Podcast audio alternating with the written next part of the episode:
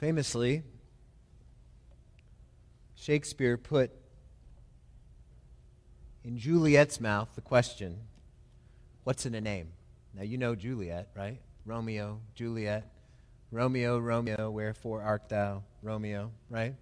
They are the two star-crossed lovers who find their way into each other's arms. And uh, the trouble, the challenge in this play is that Romeo and Juliet are from families that hate each other. They are, Juliet's a, Ca- uh, a Capulet, and Romeo is a Montague, and Capulet, Capulets and Montagues do not like each other. They do not get married. They do not have friendly relations. Capulets and Montagues hate each other. They do not mix. They did not, do not fall in love. And so when Romeo and Juliet are talking to each other, and he says, What about our family? Now, I'm summarizing this because I'm very bad at reading Old English, and I don't have a good British accent. If I did, I would. Uh, I don't have that, so I'm just summarizing it. Uh, Romeo says, Hey, my last name is Montague. And Juliet's like, I don't care. I don't care who your parents are. I don't care how stupid my parents are. Let's just run away. And Romeo says, Really? And she says, 100%. Then she memorably says, What's in a name? That which we call a rose by any other name would smell as sweet. What's in a name? Her point was that the name, Montague or Capulet, means nothing when it comes to love. For Romeo and for Juliet, what's in a name? The answer was nothing. For us, we ask the same question this morning of Matthew chapter 1, verses 18 through 23. We're going to ask the question, what's in a name? And for us, the answer is everything. Everything. Today, we're going to celebrate Advent again as we look at what is in the name of our Savior. We're going to ask not just what is in a name, we're going to ask what is in His name. If you'll open up your Bible to Matthew, that's the very first book in the New Testament. If you open up your Bible to Matthew, we're going to look at verse chapter 1, the very first chapter of Matthew in the New Testament. We're going to read verses 18 through 23, but we're going to focus on the two names that we see in this section. And we're going to be reminded that what is in His name is everything that we need. What's in His name is everything we need. I'm going to read beginning in verse 18. So if you have a Bible, you can follow along with me as I read, and I'm reading from the English Standard Version. Now, the birth of Jesus Christ took place in this way. When his mother Mary had been betrothed to Joseph, before they came together, she was found to be with child from the Holy Spirit. And her husband Joseph, being a just man and unwilling to put her to shame, resolved to divorce her quietly. But as he considered these things, behold, an angel of the Lord appeared to him in a dream, saying, Joseph, son of David, do not fear to take Mary as your wife, for that which is conceived in her is from the Holy Spirit. She will bear a son, and you shall call his name Jesus, for he will save his people from their sins.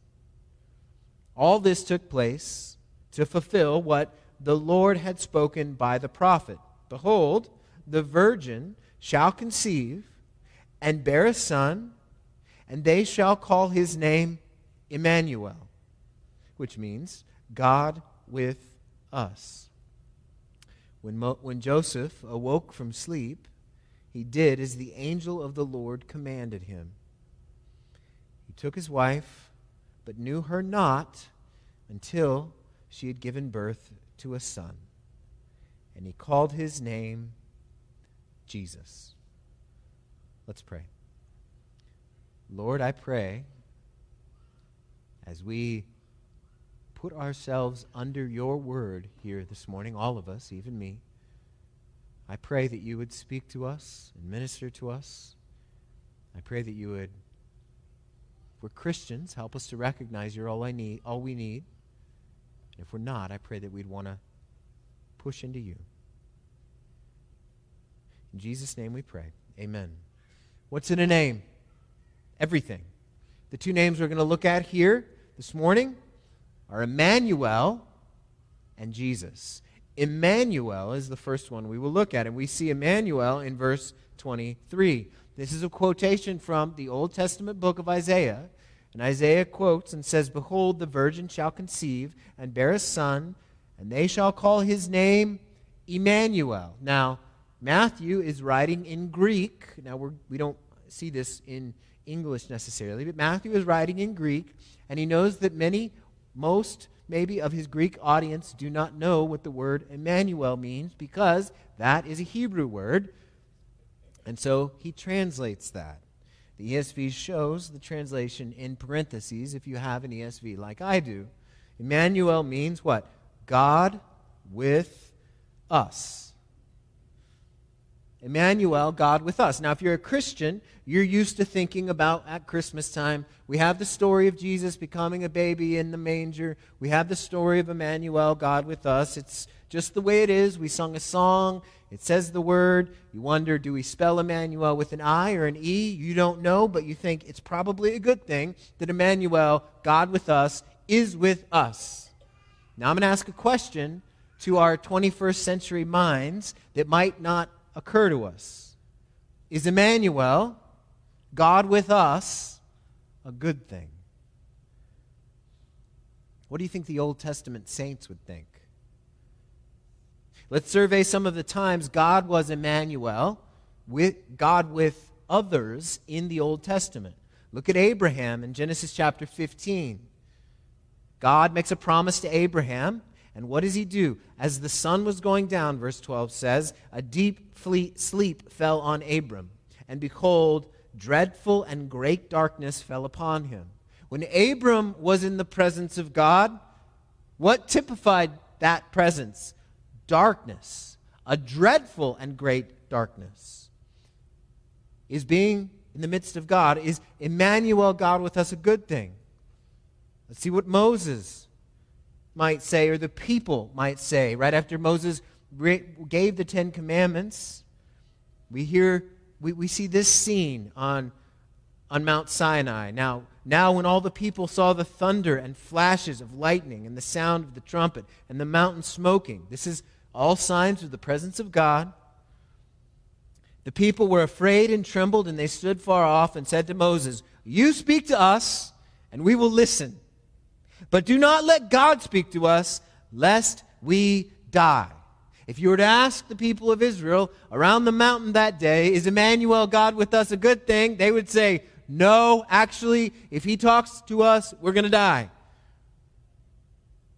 Later on, or, or before that, as, as the, the nation was led around, how did God lead them around in the wilderness? Exodus 13 says, And the Lord was, went before them by day in a pillar of cloud to lead them along the way, and by night a pillar of fire to give them light.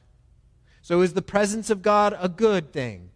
Yes, in the sense that you can follow this pillar of cloud by day and pillar of fire by night you can get light by but it's not it's not something that you would say man that just warms my heart.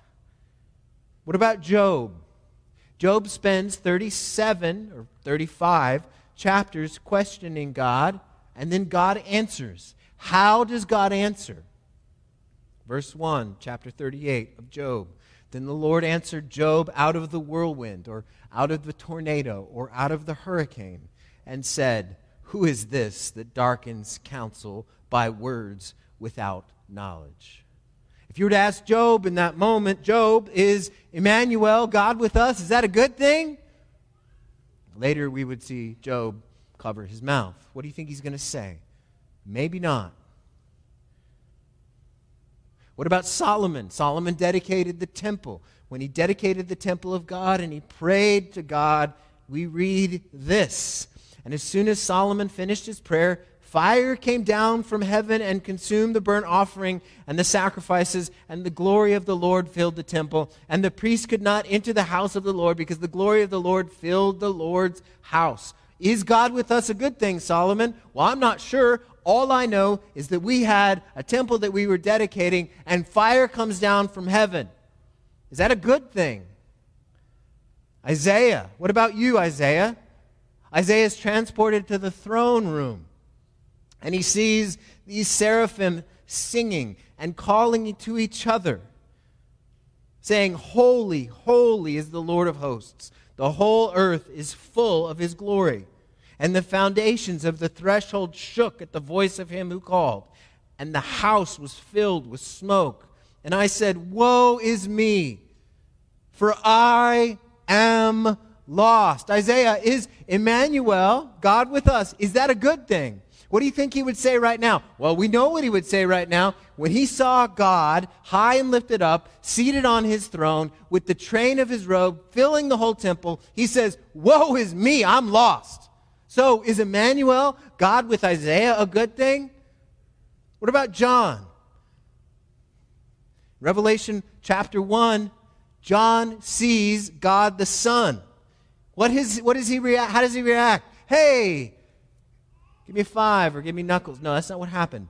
When I saw him, John says, first hand account, I fell at his feet as though dead. Let me ask again Is Emmanuel, God with us, a good thing? What do you think John would say? He was too busy not being able to move to probably give an answer. His body gave out his knees gave way.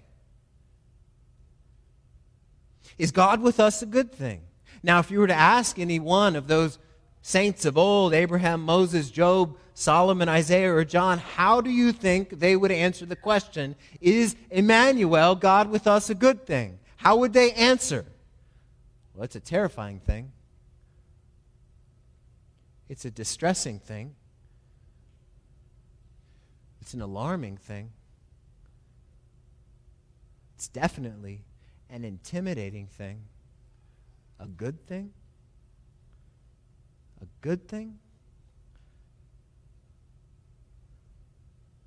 That's what they would say. Certainly not a safe thing, for sure. Good? I suppose good in a way.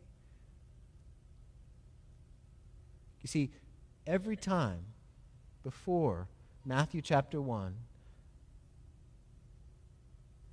when God shows up to his people, they feel like they're going to die. And they're afraid.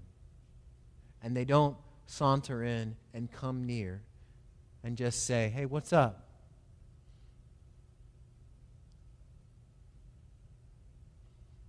So I ask again is Emmanuel, God with us, a good thing? They might say, it depends. It depends. Now, in our passage, there are two names, I said. We asked the question in the beginning what's in a name? We said everything that matters is, in his name, and we see two names because this is the names of Christmas. First, we saw Emmanuel. What's in that name? God with us. What's in that name? Fright and fear. Next, we read another name the name of Jesus. Look at verse 24. When Jesus woke from sleep, he did as the angel, I'm sorry, when Joseph woke from sleep, he did as the angel of the Lord commanded him. He took his wife, but knew her not until she had given birth to a son, and he called his name Jesus. Now, you've heard the name Jesus. You know the name Jesus. We talk about the name of Jesus. We sing to Jesus. We pray in Jesus' name. We say that our church is fixed on Jesus. But what does his name mean? We get a clue in verse 21.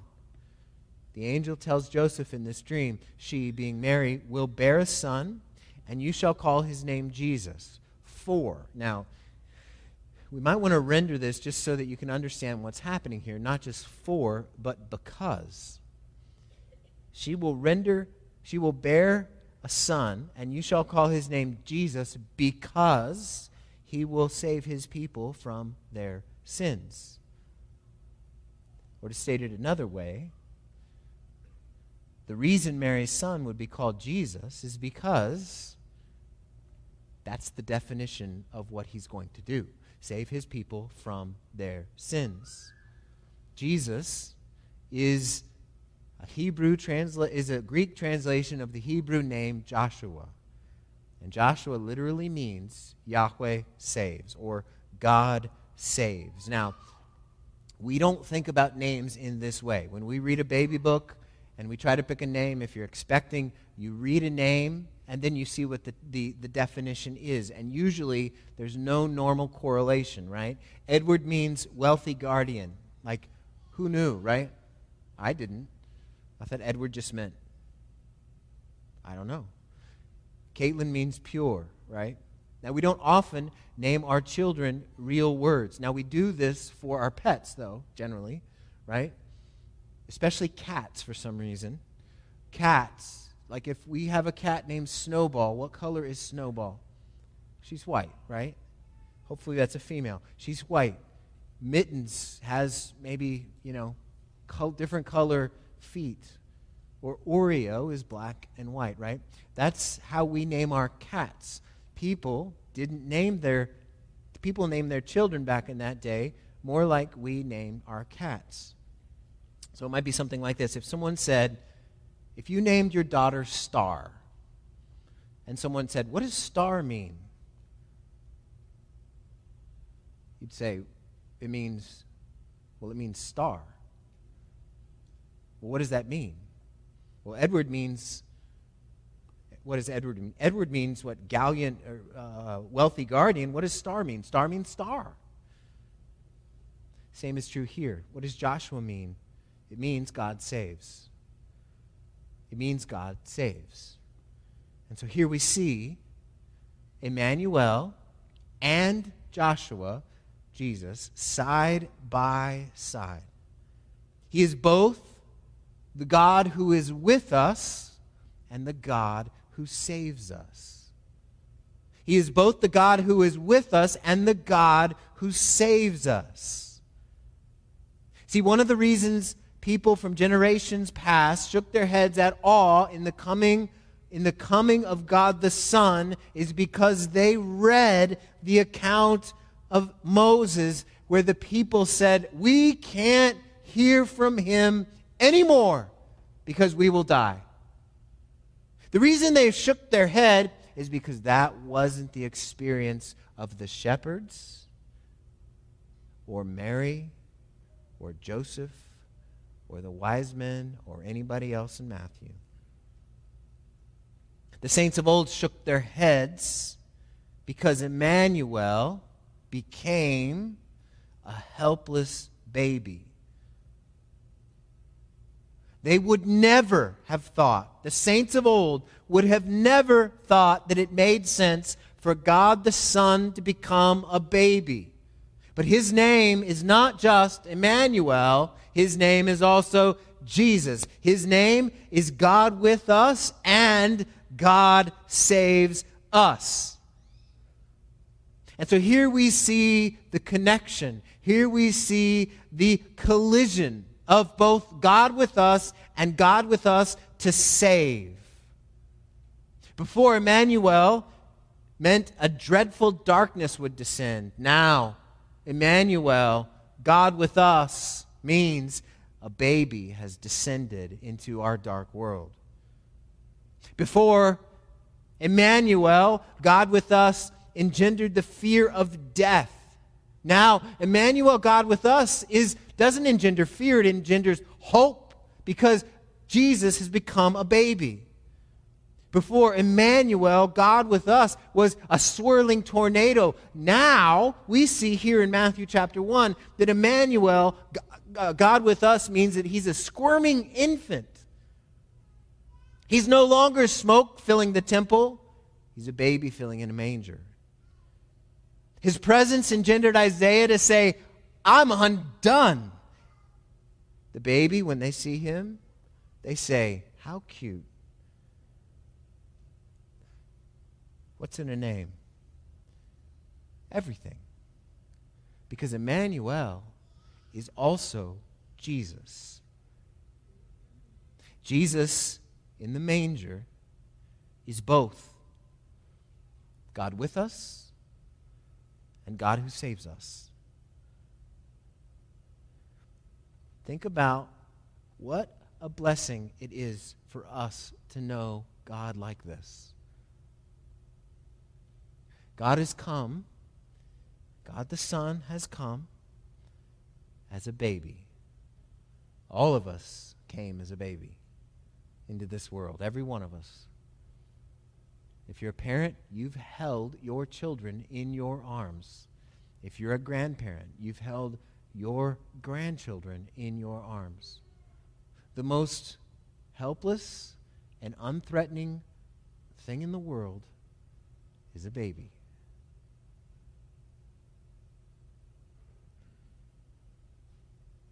And the God who spoke from a tornado, from fire, from earthquake and lightning, speaks now here in this passage like a baby. Emmanuel, God with us. He's with us not to punish us. He's with us not to chide us. He's with us not to crush us. He's with us not to denigrate us. He's with us not to accuse us or accost us, but to save us. Notice what his mission is. Verse 21 She will bear a son, and you will call his name Jesus, for he will save his people from their sins. He didn't come to end poverty, he came to save his people from their sins. He didn't come to throw off an onerous government. He came to save his people from their sins. He didn't come to give us happy families or make all of our dreams come true. He came to save his people from their sins. Because of all the things that mankind is held captive by, captive, captive by in every day and age, sin is the most perilous. Sin is the most fearsome enemy. I realize it's not popular to talk about sin. We could have bigger crowds if we talked about other things. But this is the message and this is the mission of Jesus. He is both Emmanuel, God with us, and Jesus, the God who saves us. Those are the names of Christmas. Christian, this is why we have hope. This is why we must recognize just the mind boggling, inexpressible wonder of the eternal God becoming a tiny baby.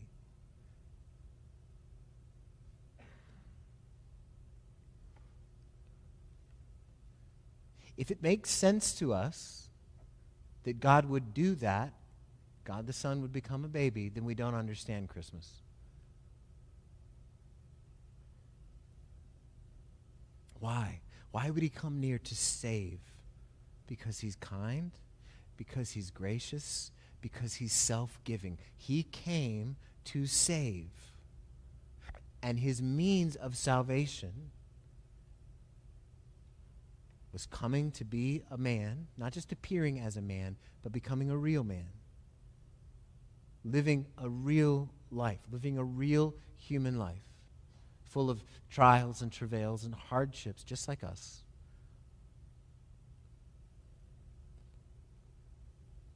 And then dying an unjust death. Because the means by which Emmanuel, God with us. And God, the, the God who saves us, that means was by his death. This one who had appeared to many, or to others, in tornadoes and earthquakes and fire and storm, appears to us as a baby and a man all of us can approach this man. That's the idea. What's in his name? Everything we need. He's God with us, and He's the God who saves us. And listen, this isn't just some kind of exclusive club. This is for anyone. Anyone who recognize I'm a sinner of any age. You don't have to grow up and realize this. This is something, even if you're young, you can realize. You can realize that you need God to forgive your sin. The good news is that we have a way I can tell you about this one named Emmanuel, God with us, and Jesus, the God who saves us. So if you, you know what you have to bring to Him if you want to be in Him, with Him? Your need. Just say, hey, I'm a hopeless sinner and I need your help. He'll never turn you away. If you're not a Christian, I pray you would do that, whether you're here or watching online. What's in his name? Everything. Everything we need. Let's pray.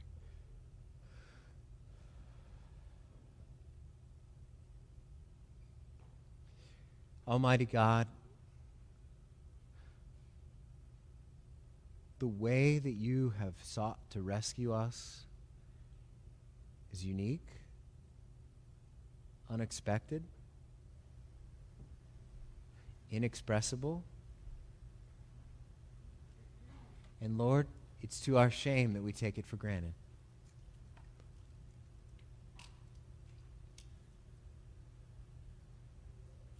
Thank you, Jesus, for coming near, not to punish, not to scream and yell, but you came near to save because your name is both Emmanuel and Jesus. Your name is both God with us and the God who saves us. Lord, I pray that you would help our church, help us all, me and all of us here, to be a grateful people. Not grateful for what you might do through us, primarily, or grateful for what kind of name or reputation you might gain or we might gain, or what you might do for us, or what blessings we might get. But Lord, I pray you'd help us to be grateful for what you've done for us. When we were dead and lost in our transgressions, we deserved Emmanuel, God with us, to be a situation where you would come and be frightful. You would be frightful toward us and crush us, but you didn't do that. You were both Emmanuel, God with us, and Jesus, the God who comes to save us. Thank you. Thank you that there's no longer, as Christians, there's no longer the, anything that keeps us from you.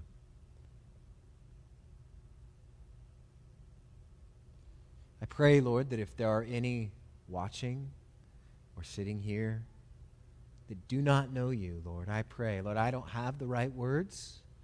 I can't say everything in the exact right way to elicit a response. I just pray, Lord, that your Spirit would work on their hearts so that they see that there is nothing more worthwhile than to follow you. It's in your name, Jesus, that we pray. Amen.